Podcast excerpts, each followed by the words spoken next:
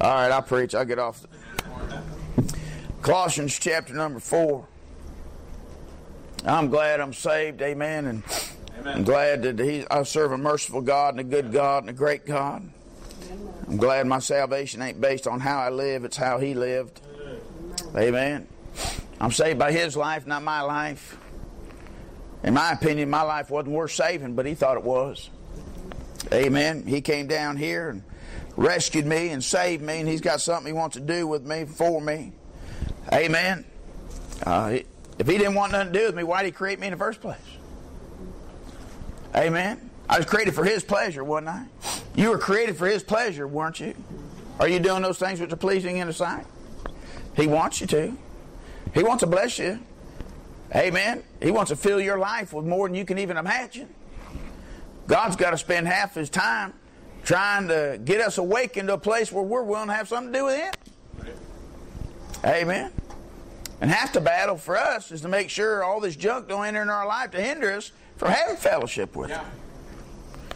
The devil's just throwing stuff at us by the uh, by the boatloads, just trying to give us a bunch of things to just keep us all busy where we can't be of any effect to him or anybody else. Yeah. Colossians chapter 4, verse 2, continue in prayer. And watching the same with thanksgiving with all prayer for also for us that God would open on us a door of utterance to make the mystery of Christ, to, to speak the mystery of Christ for which I also am in bonds, or am also in bonds. Man, I, you need to pray for my reading it. I'm always mixing it up uh, that I may that I may that I may make it manifest as I ought to speak. Walk in wisdom toward them that are without, redeeming the time. Let your speech be always with grace, seasoned with salt, that you may know how you ought to answer every man. Amen. What's that mean to be seasoned with grace or salt? Let your speech always be with grace, seasoned with salt. Huh? Tasteful. Tasteful. Well, that's pretty good. Tactful, tasteful, but salt preserves. Salt preserves, but what's it mean to that grace there? Let your speech be always with grace. Fight. Huh? Don't fight. Don't bite people's heads off.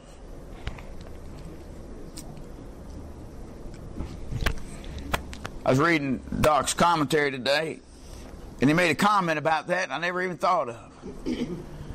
Let your speech be always with grace. It's not just your attitude and the manner of which you're speaking, but it's the content of what you're speaking. God's riches at Christ's expense. For by grace are you saved through faith, that not of yourselves. Does your conversation always include the free pardon of sin? Does your conversation when you're dealing with people always come back to Christ? Amen. And the gospel and trying to win a sinner to Jesus Christ. Our, our speech ought to always, amen, be with what? Grace. It's not just having grace with people, but it's also speaking about the grace of God with people. Amen. That the, forgive, the grace of God is a gift of God. For by grace are you saved through faith, that not of yourselves. It's a gift of God. Amen. Our speech, when we deal with people, we ought to always be inclined to, to bring them to Christ and tell them about Christ. And our, and our conversation with people ought to have a goal. Amen. Amen. What's the goal? Encourage them. 1 Corinthians chapter 2, verse 2 is the goal. What's the goal? 1 Corinthians what? 2, 2. What is that? I don't hear no pages turning.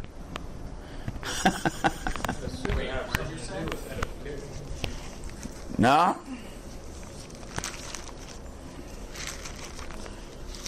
When, when you're dealing with people and you're talking with people, Paul, Paul had an interest. Amen? He had one main interest when he's dealing with people. Verse 1 And I, brethren, when I came to you, came not with excellency of speech or wisdom, declaring unto you what? The testimony of God. For I ter- determined not to know anything among you save Jesus Christ and Him crucified. Paul said, When I meet somebody and I talk with them, I want to know one thing. Have you met the Lord Jesus Christ? If you met the first free pardon of sin, if you received Him, He is eternal life. He has a plan for you. He'd like to save you and deliver you from hell. Paul had one main concern. I, one thing. Amen. That ought to be our our goal in conversing with people. When we deal with people, is to sit back and try to find out if they're saved, if they know anything about Jesus Christ. Amen. Find out where they stand with God. Amen. Maybe you have to see how much you got to pray for them. Maybe witness to them. Knock on their spiritual door. Hey, I'm sent here in Christ's stead to talk to you about Jesus. Do you know him? Have you been to Calvary? Have you been born again?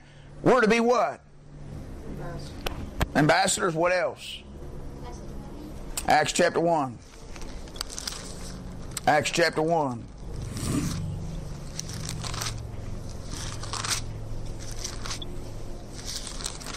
Gabriel sings a song. Amen. Priscilla, too, she joins in. Acts 1, verse 8. But ye shall receive power after that the Holy Ghost is what? Come upon you, and ye shall be what? Witnesses unto me both in Jer- Jerusalem and in Judea and Samaria and the uttermost part of the earth. You know what we are? We're witnesses. Let me ask you a question. A witness of what? Well, you got to be saved if you're a witness to it. Did the Holy Ghost deal with you? What's your testimony?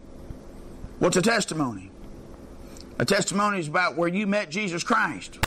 He came to you, whether it's through preaching to the church, whether it's a soul winner, a track, somehow God came to you and arrested your attention. And when He got a hold of your attention, amen, you heard the gospel of Jesus Christ out of Christ died for our sins. He's buried and he rose again the third day according to scriptures. Amen. And you receive Jesus Christ your Savior. You become a new creature. Therefore, if any man be in Christ, he's a new creature. Old things are passed away. Behold, all things become new. Now that you're a new creature. Amen. You're the best one to give witness, a testimony about what has happened to you and how you got saved. Right? And if you've met the saving grace of God, amen, you ought to be able to tell somebody how you how Christ or how you came to Christ. Amen. Everybody has supposed to have a testimony. And the thing is, why would you want to put it under a bushel? Right. Why would you want to hide it? Yeah. Why would you want to keep silent about the greatest thing? And the most tragic thing that happens in this life is somebody leaves this world without Jesus Christ. And if you got the remedy, why would you want to withhold that? Right. Right? Paul knew that they're going to die without God. They're going to spend a Christless eternity and die and burn in hell forever with everlasting punishment and destruction. Why would he want not? Why would he not want to tell somebody about that? Why would he want not? Why would he want not want somebody to know the most important thing in somebody's life is? Have you been to Jesus? Have you been to Calvary? Have you been washed in the blood of the Lamb? Do you know beyond a shadow of a doubt your sins are forgiven and everything's all right between you and God? Are you trying to work your way into heaven or are you trusting what Christ did? Amen. Paul was worried about that. Right? Not, amen. For by grace are you saved through faith, that not of yourselves. It's a gift of God. He was worried about somebody trying to attempt to use religion to get him into heaven and they couldn't make it. They, being ignorant of God's righteousness, going about to establish their own righteousness, have not submitted themselves unto righteousness of God. For Christ is the end of the law for righteous, everyone that believeth. Paul was trying to tell them, hey, you can't work at it, you can't work for it. Being born again, not a corruptible seed, but incorruptible, by the word of God, which liveth and abideth forever. He's interested in somebody being born again. Right? I keep trying to quote a verse and I'm stumbling over it. Titus chapter 3. It's not by works of righteousness which we have done, but according to his mercy he saved us. You understand? Paul, Paul's interested in trying to get somebody saved to, to give up on their religion. Paul said, I profited in the Jews' religion. Didn't do me no good that I might be found in him, not having mine own righteousness, which is of the law, but the righteousness which is of God by faith. Paul was interested in somebody truly getting born again because Paul was a religious man. He was religious. He was devout. He was killing Christians thinking he was doing God a favor. And he said, You know what? Religion does you no good. Uh, living a good, clean, moral life does you no good. Because the bottom line, it'll damn your soul to hell if you try to merit favor with God by your own attempts and your own efforts, your own works, and your own prayers. You must be born again. Amen. Paul was worried about that. And he had a ministry. My heart's desire and prayer, brethren, for Israel is that they might be what? He knew they were lost. He knew they were a bunch of religious people lost. Wanted to get them saved. He had a great burden. And Paul said, I want my speech, I want your speech always with grace. Seasoned with salt. What's that mean? I like what Doc said in his commentary.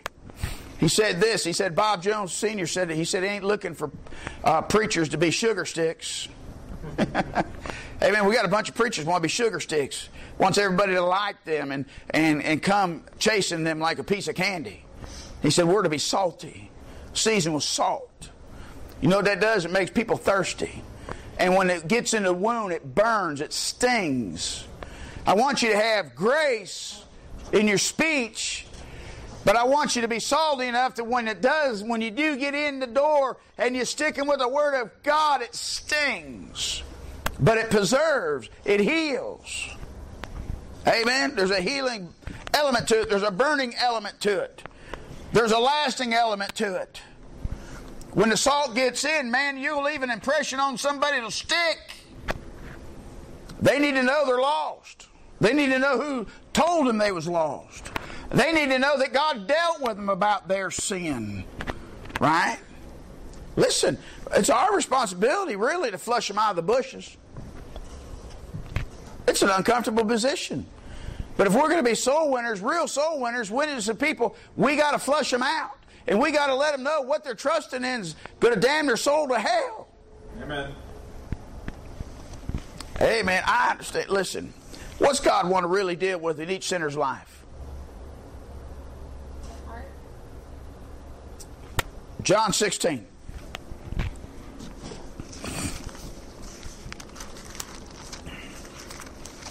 John 16.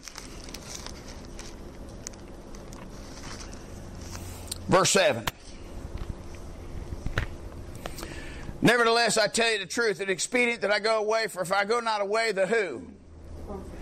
The Comforter will not come unto you.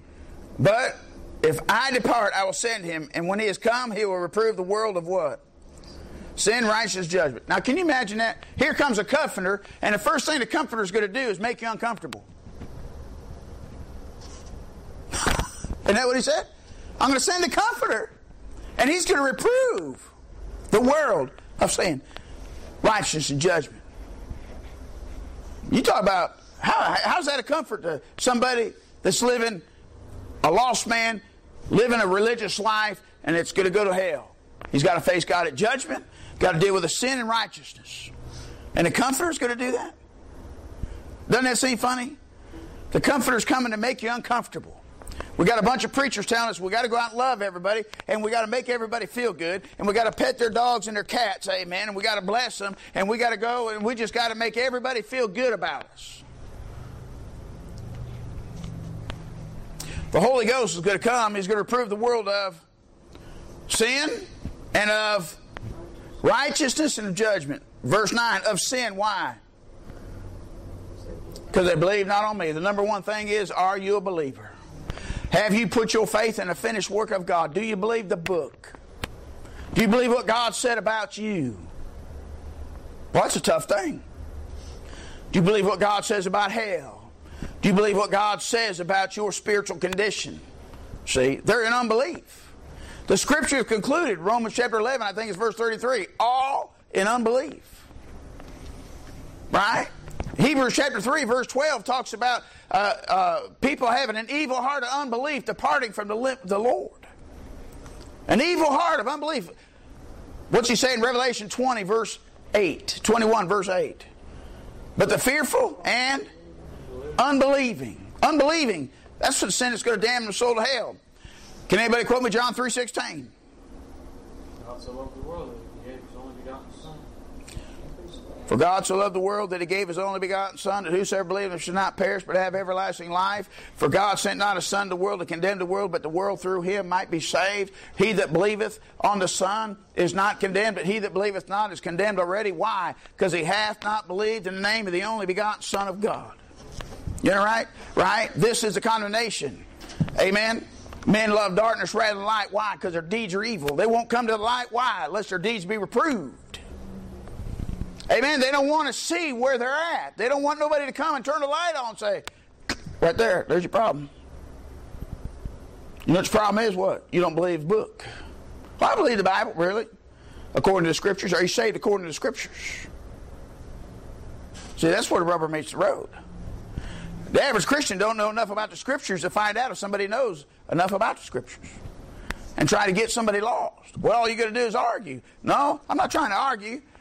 Let's look at Acts 17.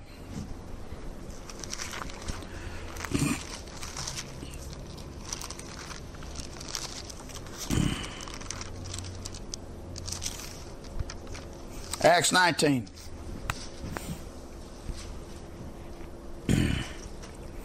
So everybody says that, you know, you ought not debate with somebody.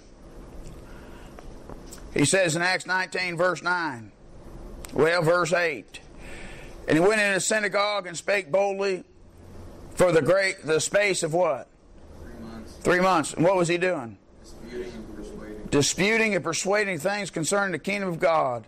And when divers were hardened and believed not, speak evil of that way, the multitude departed from them and separated the disciples, disputing what? Daily in the school, one Tyrannus. You know what Paul did? He disputed. He got up there and he went head to head with them. And a bunch of them were hardened and believed not. See there? Apostle Paul damned a bunch of souls to hell. How dare he get out there and argue with everybody about the Bible? That's why I hate about church. That's why I don't go to church, because everybody just wants to argue. And see, if Paul had just kept his mouth shut, maybe somebody would have just come to Jesus if they'd have found a great big sugar stick like me. Instead, he's out there and he's arguing. He's damning people. He's pushing people to hell. How dare you say something against their religion? That's what you, preacher, every time you get around somebody, you just talk about their religion, you make people feel bad, you push them away. They harden their heart. See? Well, I'm a Pauline Christian. I believe in disputing. I believe in, if they're, live, they're trusting something that's wrong, I believe in showing them that they need to trust Jesus Christ. They need to put their faith in Him. If they're trusting their water baptism, I believe it's my responsibility to show them water can't save them. Amen. If they're trusting trying to keep the commandments, I got to show them that keeping the commandments cannot save them. I got to show them. I got to contend with them. Jude said, earnestly contending for the faith that was once delivered unto the saints. Amen. It's my responsibility. I'm a headbutting preacher. Yeah. Amen. Yeah. People don't like it, but you got to crack some of these nuts. Hello. Amen. Amen. They got. You talk about a numbskull. There's some of them numb. I'm telling you. Amen. They're blind. Right? You start dealing with some of these Acts 238 people, man. Amen. It's just like their uh, foot's nailed to the ground. They spin in circles. They just, they, they, you can show them the Bible and show them the Bible, and they just go in circles. They don't want to believe it. But it's my responsibility to shake it up. It's my responsibility to stick them with the sword. It's your responsibility as a child of God to, to take away what they're trusting in, unless it's trusting in the finished work of Jesus Christ. You understand? They could, they disputed how long? Daily. And look what happened. They, they disputed daily in the school of one Tyrannus, right? And this continued by the space of what?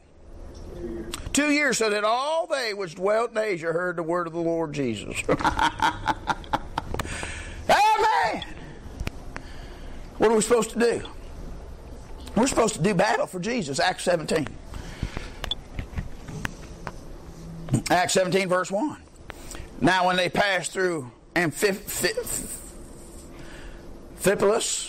and Apolliani, or Apolliana, uh, they came to Thessalonica, which was a synagogue of the Jews. And Paul, as his manner was, went in on them, amen, and three Sabbath days reasoned with them how? Ah, the scriptures opening a legend that Christ must needs have suffered. You know what he did? He opened up the book. So right there, buddy. Read it. Right there. Read it. Read it. Read it. He made him. He went with the scripture and said, "Look at it." Men want to criticize me for opening up the book to make sure a man puts his faith in the whole in God instead of some experience. You better know what you believe. Amen. I want somebody to know who they're receiving and who they're trusting because there's so many people out there believing the wrong thing. I want them to see what the Scripture says and put their faith in what the Scripture says. Hello? Amen. Look what happens. Opening alleging that they must needs suffered and risen from the dead. Amen. That this Jesus whom I preach unto you is who? Christ, and some believed and consorted with Paul. Right? Verse 5, and Jews which what? Believe not, moved in me. Listen, some people believed, some people didn't. Paul shoved them one way or the other. He shoved them straight to hell or he shoved them straight to heaven.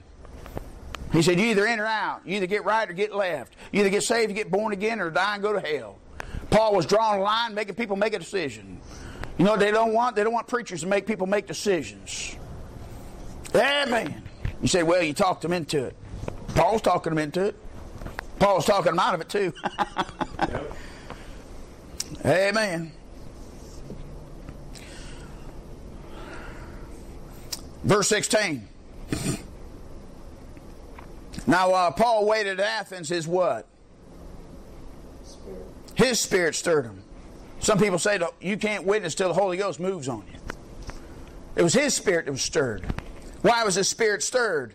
When he saw the city wholly given to idolatry. Therefore, disputed he where? In the synagogues with the Jews and the devout persons in the marketplace when? Daily, them that met with him. You know what he did? He went out to see somebody, listen to him, talk to him about God. He challenged them. He went to the religious people. Say, hey, bud, are you saved? You born again? Washed in the blood? Have you been to Jesus for the cleansing power? Are you washed in the blood of the Lamb? Amen. Amen. Paul, Paul was letting them have it. Sure. He, he, he wasn't afraid to get out there and tell them about God. He wasn't afraid to take them on. Amen. You know what your speech needs to be seasoned with? Salt and always with grace. Amen. You, you, need to, you need to always be looking for an opportunity to tell somebody about God.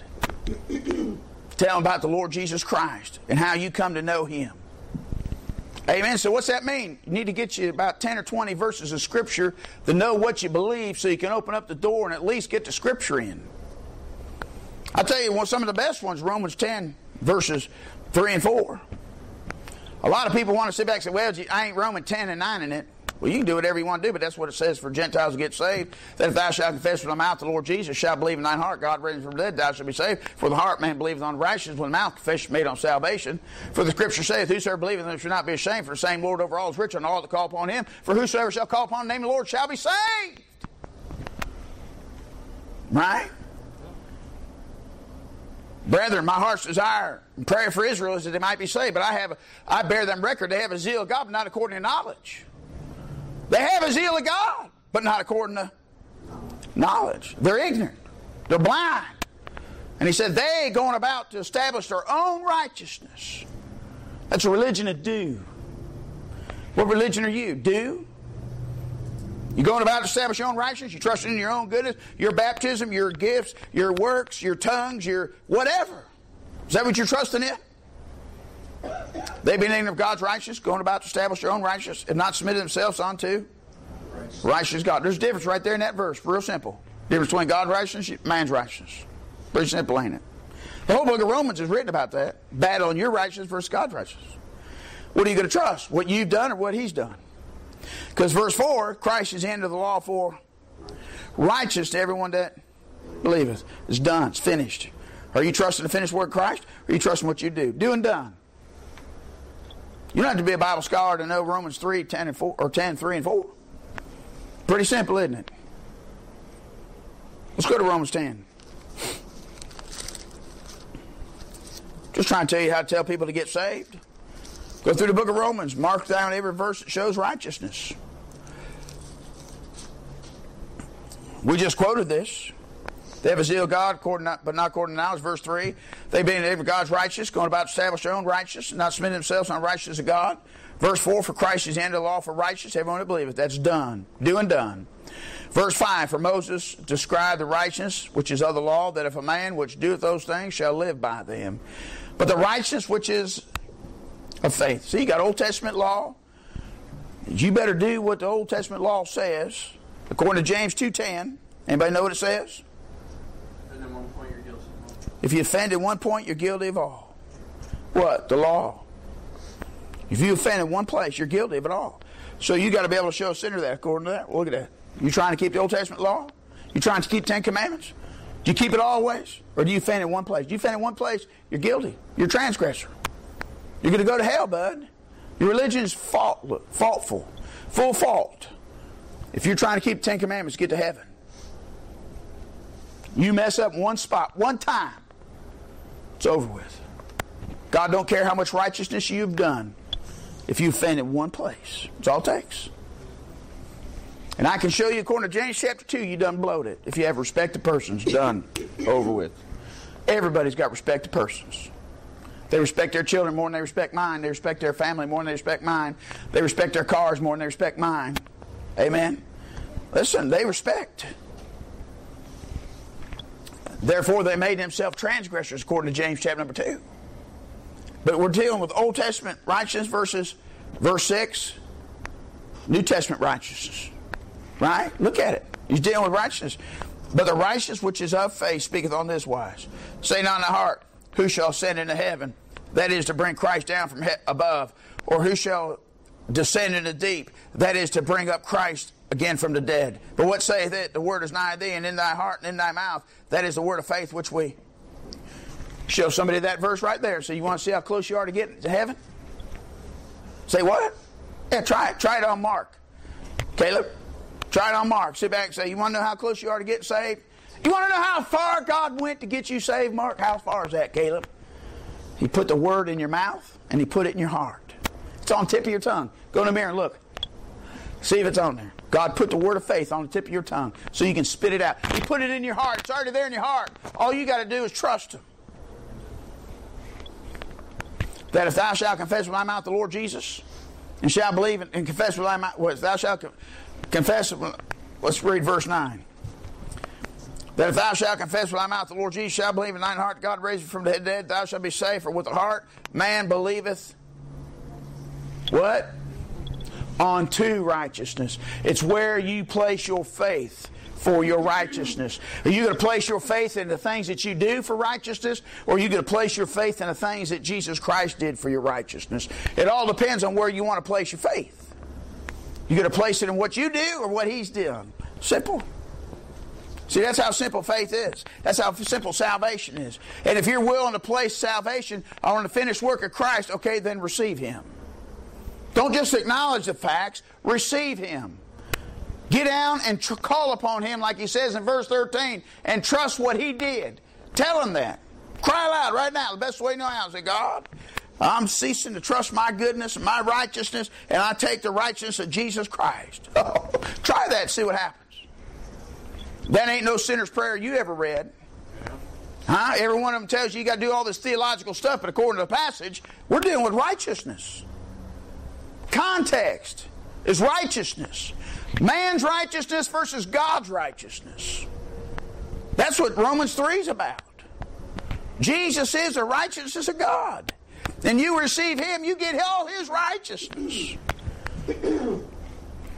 Isaiah 64 6. All our righteousness says, plural, is nothing but filthy rags in the eyes of God. Yep. Amen?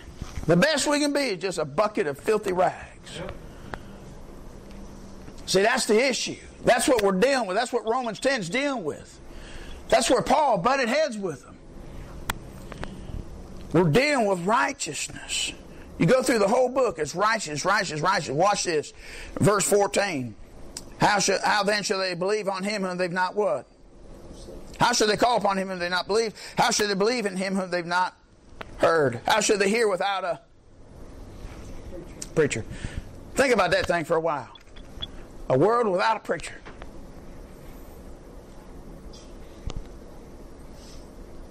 Huh? Let me ask you a question. This book get any good sitting there? No. Is this book any good like that? No. It's closer to being good. But that book ain't any good until somebody reads it. Right. And it's even better when somebody says it. Yep. Verse 17. So then faith cometh by hearing, hearing by the word of God. Somebody's he, God needs a, a voice. John the Baptist said, I'm a voice, a one crying in the wilderness. God needs a voice. Look at what he says. How that shall they preach except they be sent? Let me ask you, are you sendable? Are you sendable? Are you dependable? Are you reliable? Are you willing to be sent? Have you ever volunteered to God and said, God, they're dying without you and they're not, they're not born again, they're not saved? God, here am I. Send me. I'll take the gospel to them. I'll tell them. I'll be a voice for you, God.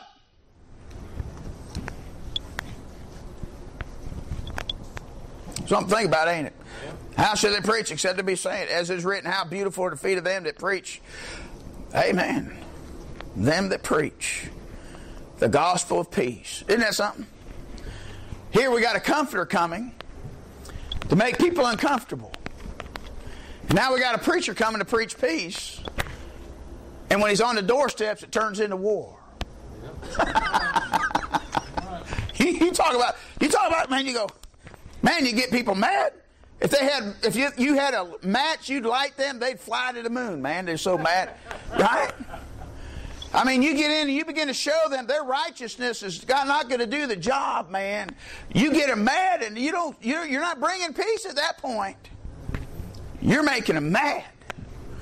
I had a guy get off the bed one day and put his nose to my nose. And if it hadn't been for a guy six foot seven, 285 pounds standing next to me, that guy would have thumped me. I said something that just offended him, got all over him. Hey, man, I guarantee you, he ain't never forgot that conversation. I ain't never forgot it. Sometimes you got to say some things that's unpalatable. They cannot, they cannot handle what's said, but you got to say it. You can't hold back. You can't have mercy sometimes when you're preaching. I'm not talking about being ugly. I'm talking to be factual and truthful. And when you're doing heart surgery, you got to get to the heart. Amen. Yes, I am bringing the gospel of peace, but there is war. There's a war between you and the devil, and God and the devil, and that sinner and you must go do battle for the Lord. You must not hold back using the sword to draw blood. Cursed be he that do the work of the Lord deceitfully. Cursed be he that keepeth back his sword from blood. Right. You got to draw blood, man. It, uh, I hate it. Oh, I get squeamish sometimes. Sometimes I want to hold back, but you got to go. And then the Lord said, twist it. And you got to go. Mm. That's hard.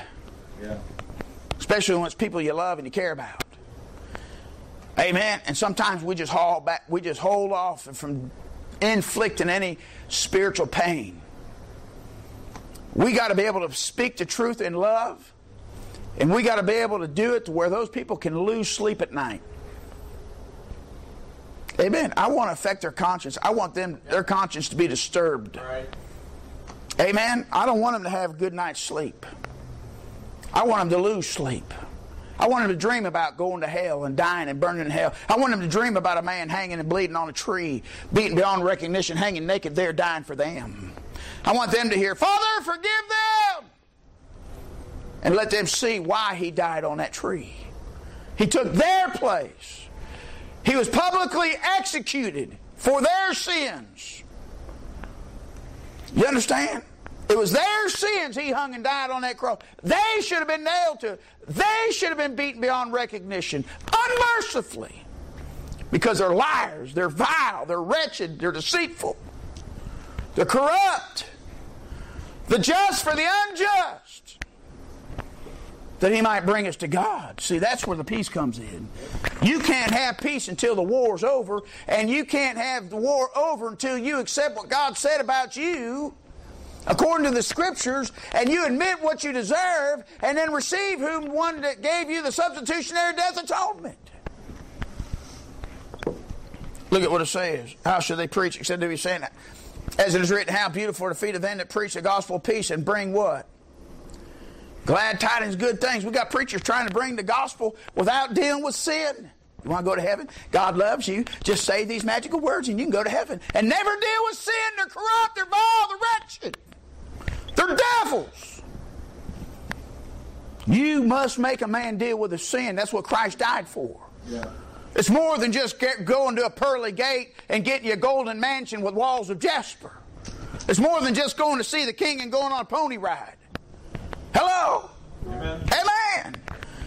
They got to understand that they got a spiritual cancer that's killing them and damning their soul to hell, and the only hope is to take the chemotherapy, which is the blood of Christ.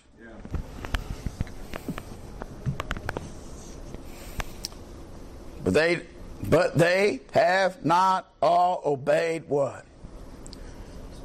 You got to obey the gospel. What's obeying the gospel mean?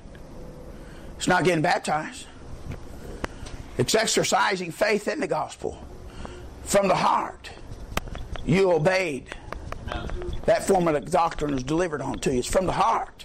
Yep. You must place faith in the facts that you hear about. You must receive the Christ that died on that tree.